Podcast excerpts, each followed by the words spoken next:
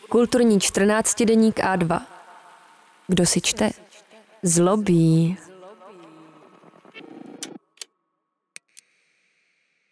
Matěj Metelec, Konfliktní společenství. Cesta k československému rozvodu. My, národ československý, chtějí se upevnit, ale nic jsme neupevnili. Komentuje v románu Farská republika preambuli Československé ústavy z roku 1920 ironicky Dominik Tatarka. Jsou to výstěžná slova a to nejen co se týče první republiky, ale vlastně celého neúspěšného pokusu o společný stát Čechů a Slováků. Neúspěšného dost možná už proto, že se v první třetině svého trvání držel fikce národa československého, která, byť často s nejlepšími úmysly, zamlžovala, že se jednalo o společenství různých národů, jež nemohlo nebýt společenstvím konfliktním.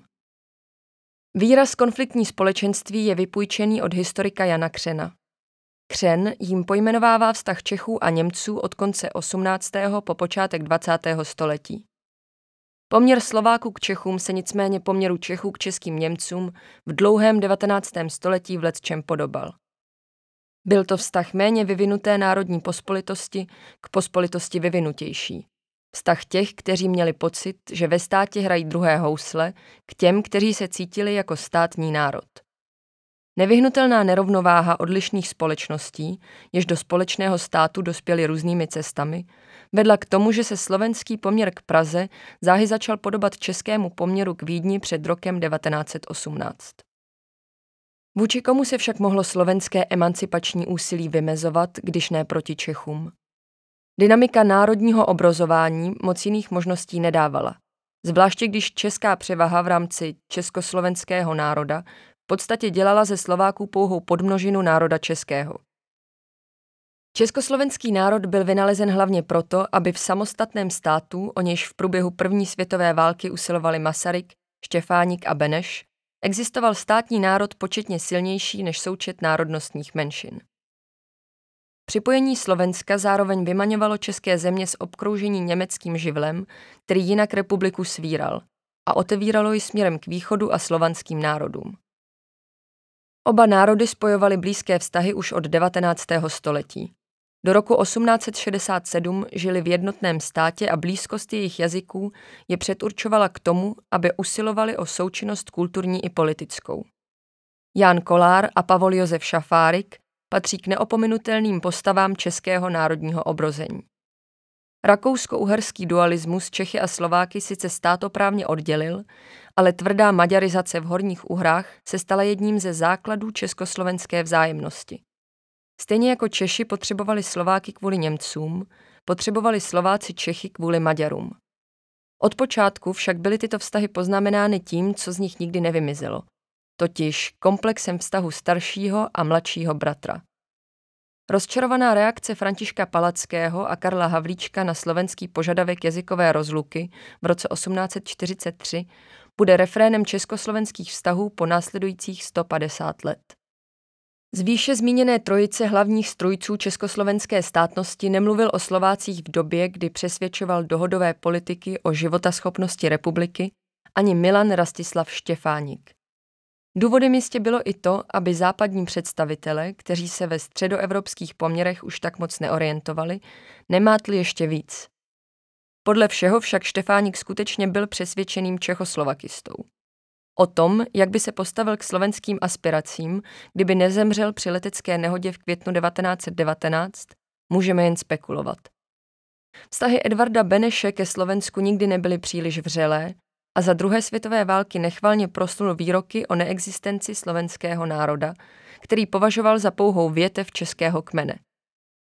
Ale i Tomáš Garik Masaryk se ke Slovákům zachoval macežsky, když o Pittsburghské dohodě již sám koncipoval, přiznávala Slovensku samostatnou státní zprávu, parlament a soudnictví, a kterou s ním v květnu 1918 podepsali zástupci Českého národního združení, Svazu českých katolíků a Slovenské ligy v Americe, prohlásil, že není právně závazná a že se mělo jednat pouze o lokální dohodu amerických Čechů a Slováků.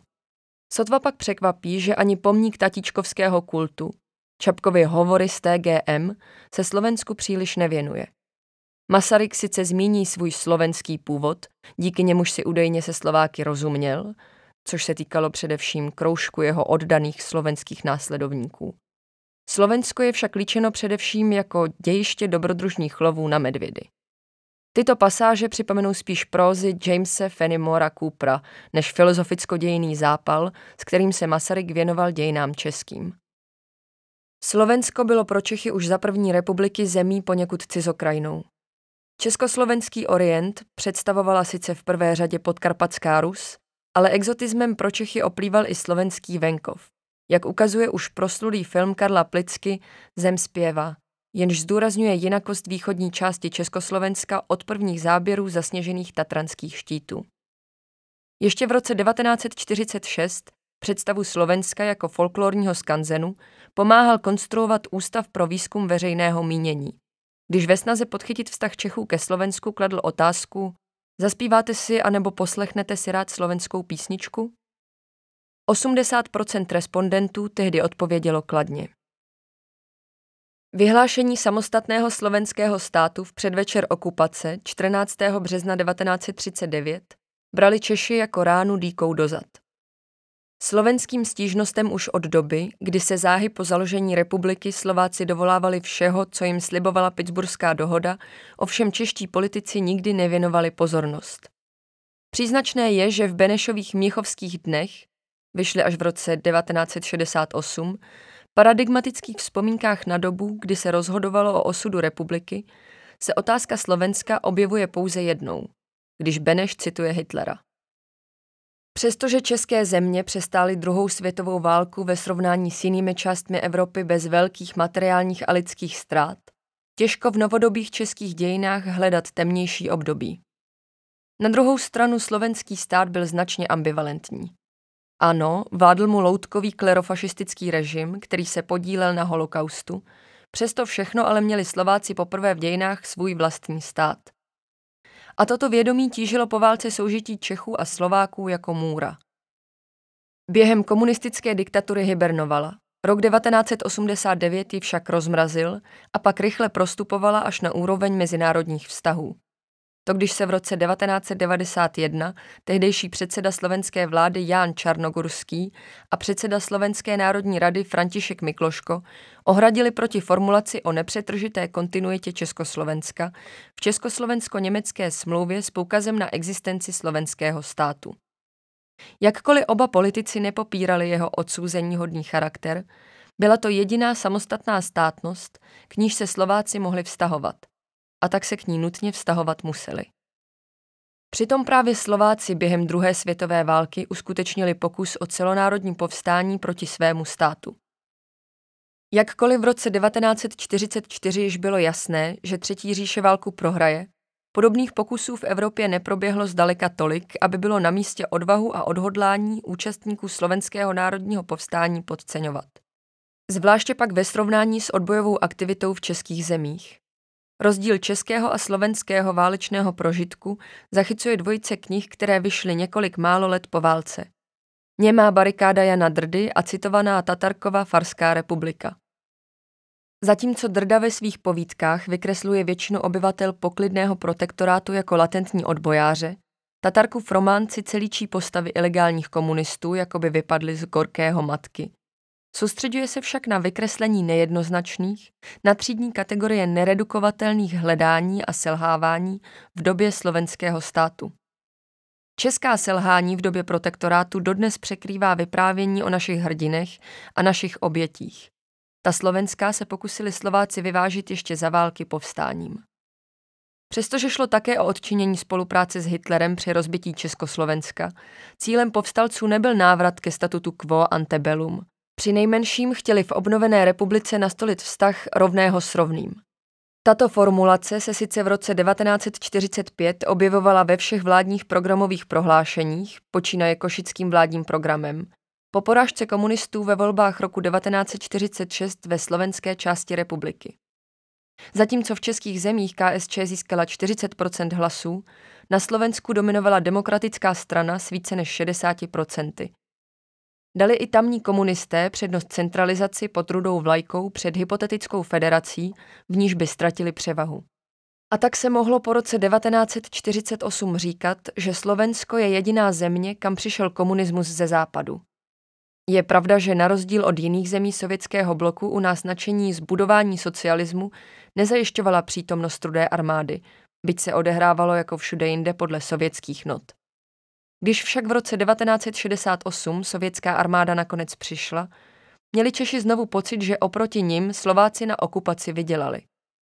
Federalizace byla jediným hmatatelným výsledkem československého pokusu o reformu.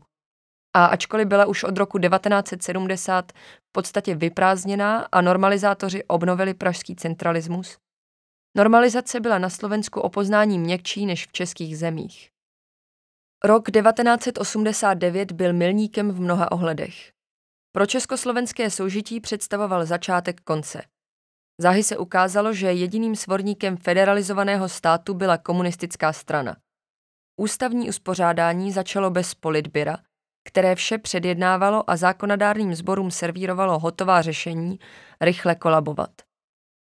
Náhradní jednotící reprezentace nevznikla. Z Českého občanského fóra a slovenské veřejnosti proti násiliu postupně vznikaly dva autonomní stranické systémy.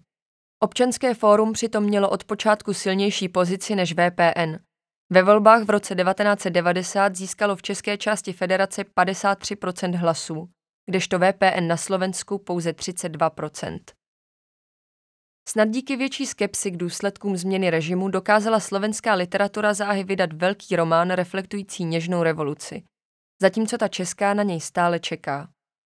Rudolf Sloboda se v krvi ostentativně odmítl přihlásit k polistopadové éře a některá místa silně autobiografické prózy musela v době vydání působit jako provokace. Hospodář si připadal jako němečtí vojáci, kteří bránili Berlín při posledním útoku spojenců. Věděli, že prohráli, ale nevzdávali se. I hospodář cítil, že v takové pro komunisty těžké době se musí tak či onak připojit k nim, neboť i on ten komunismus, tolik nenáviděný, budoval. Ironické hledání ztraceného smyslu budování komunismu v chaosu mnohonásobné transformace, který vypravěč pozoruje z děvínské nové vsi, připomene Musilova muže bez vlastností. A výroky o věrnosti ideálům socialismu vyznívají podobně jako úvahy o hledání ideí, na nichž stojí kakánie. Teď tedy, této horké noci, na sobě poznal, že věřil ve vítězství socialismu a přál si ho. Konečně zjistil, na čí straně bojuje. Překvapilo ho to a vylekalo.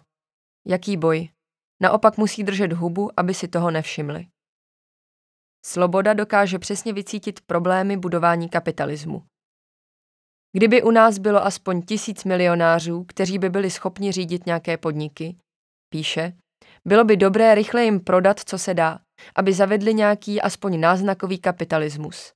Jenomže těch boháčů je míň, než jsme si vždycky mysleli, a navíc jsou to většinou zloději, kteří zbohatli v šedé ekonomice. Cesta ke kapitalismu bude dlouhá.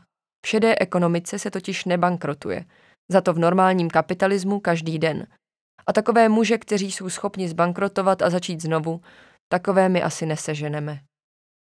S nemenší přesností Sloboda zachytil spory obou národů v paralele se sousedskou nevraživostí, která se týká odpadků na sdílené zahradě. Tohle napětí se hodně podobá napětí, jaké nastalo mezi Čechy a Slováky. Hospodář ustoupil, přenesl smetí na svoji stranu, ale soused to gesto pochopil opačně. A zrovna tak Slováci.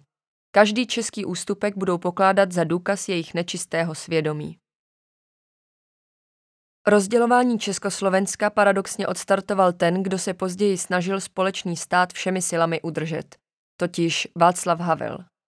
Když 23. ledna 1990 přišel do federálního schromáždění s návrhem na změnu názvu republiky, šlo mu o vypuštění slova socialistická a nového státního znaku, vypukla pomlčková válka.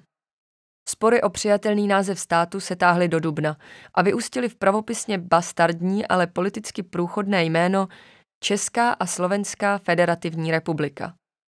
Dlužno dodat, že Havel si vůči Slovensku celkově nevedl příliš šťastně. První jeho zahraniční cesta místo do Bratislavy vedla do Německa.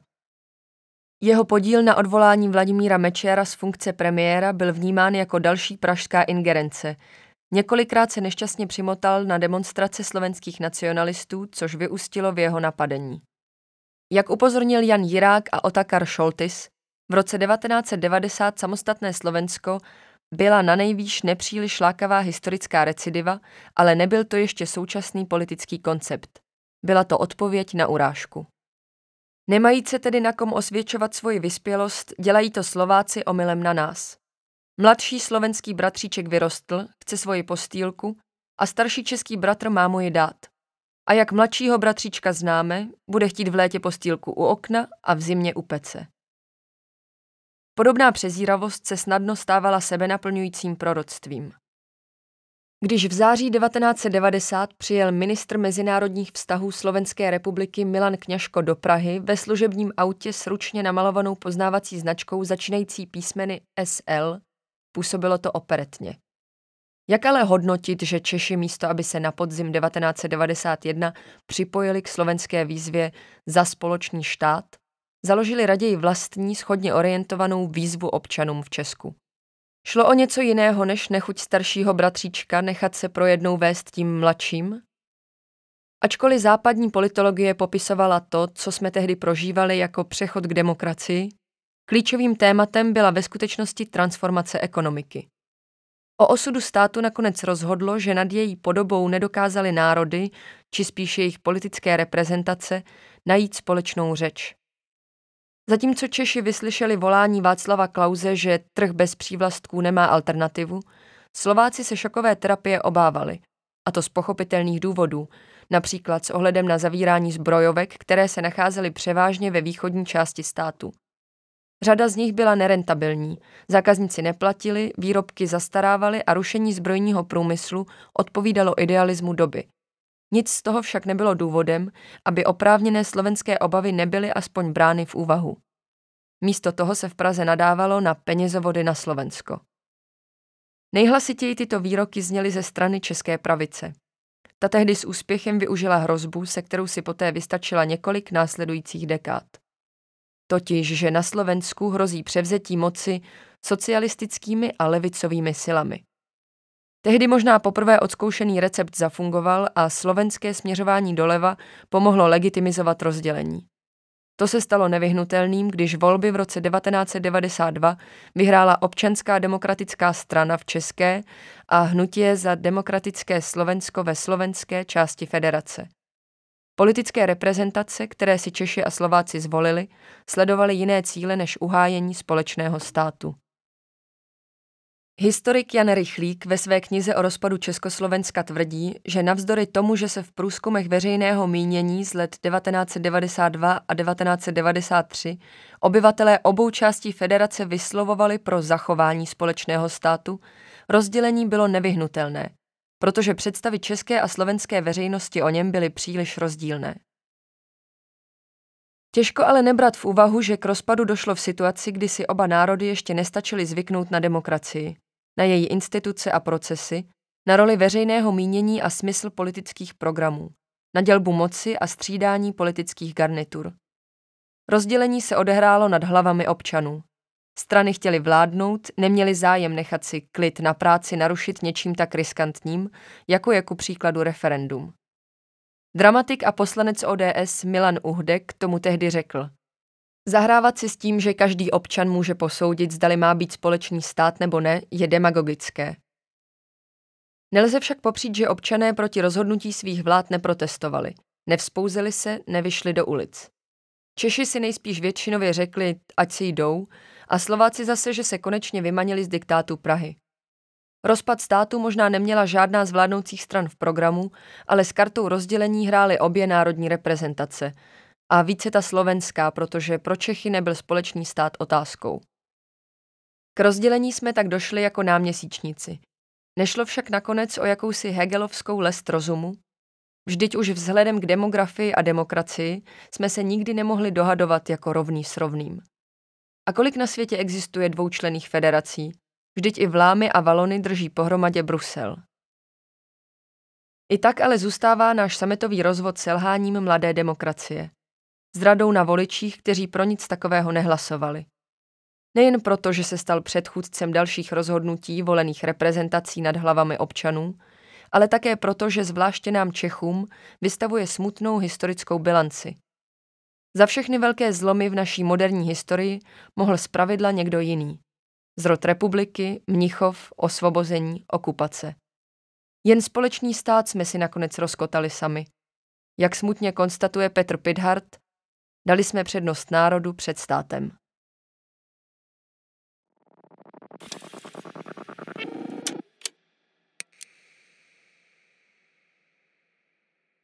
Pokud se vám audioverze našich článků líbí, předpleťte si i tištěnou nebo elektronickou verzi A2, případně nás podpořte na Doniu v naší kampani A2023. Jedině díky vašim příspěvkům a předplatnému můžeme vytvářet audio obsah dostupný zdarma. Děkujeme.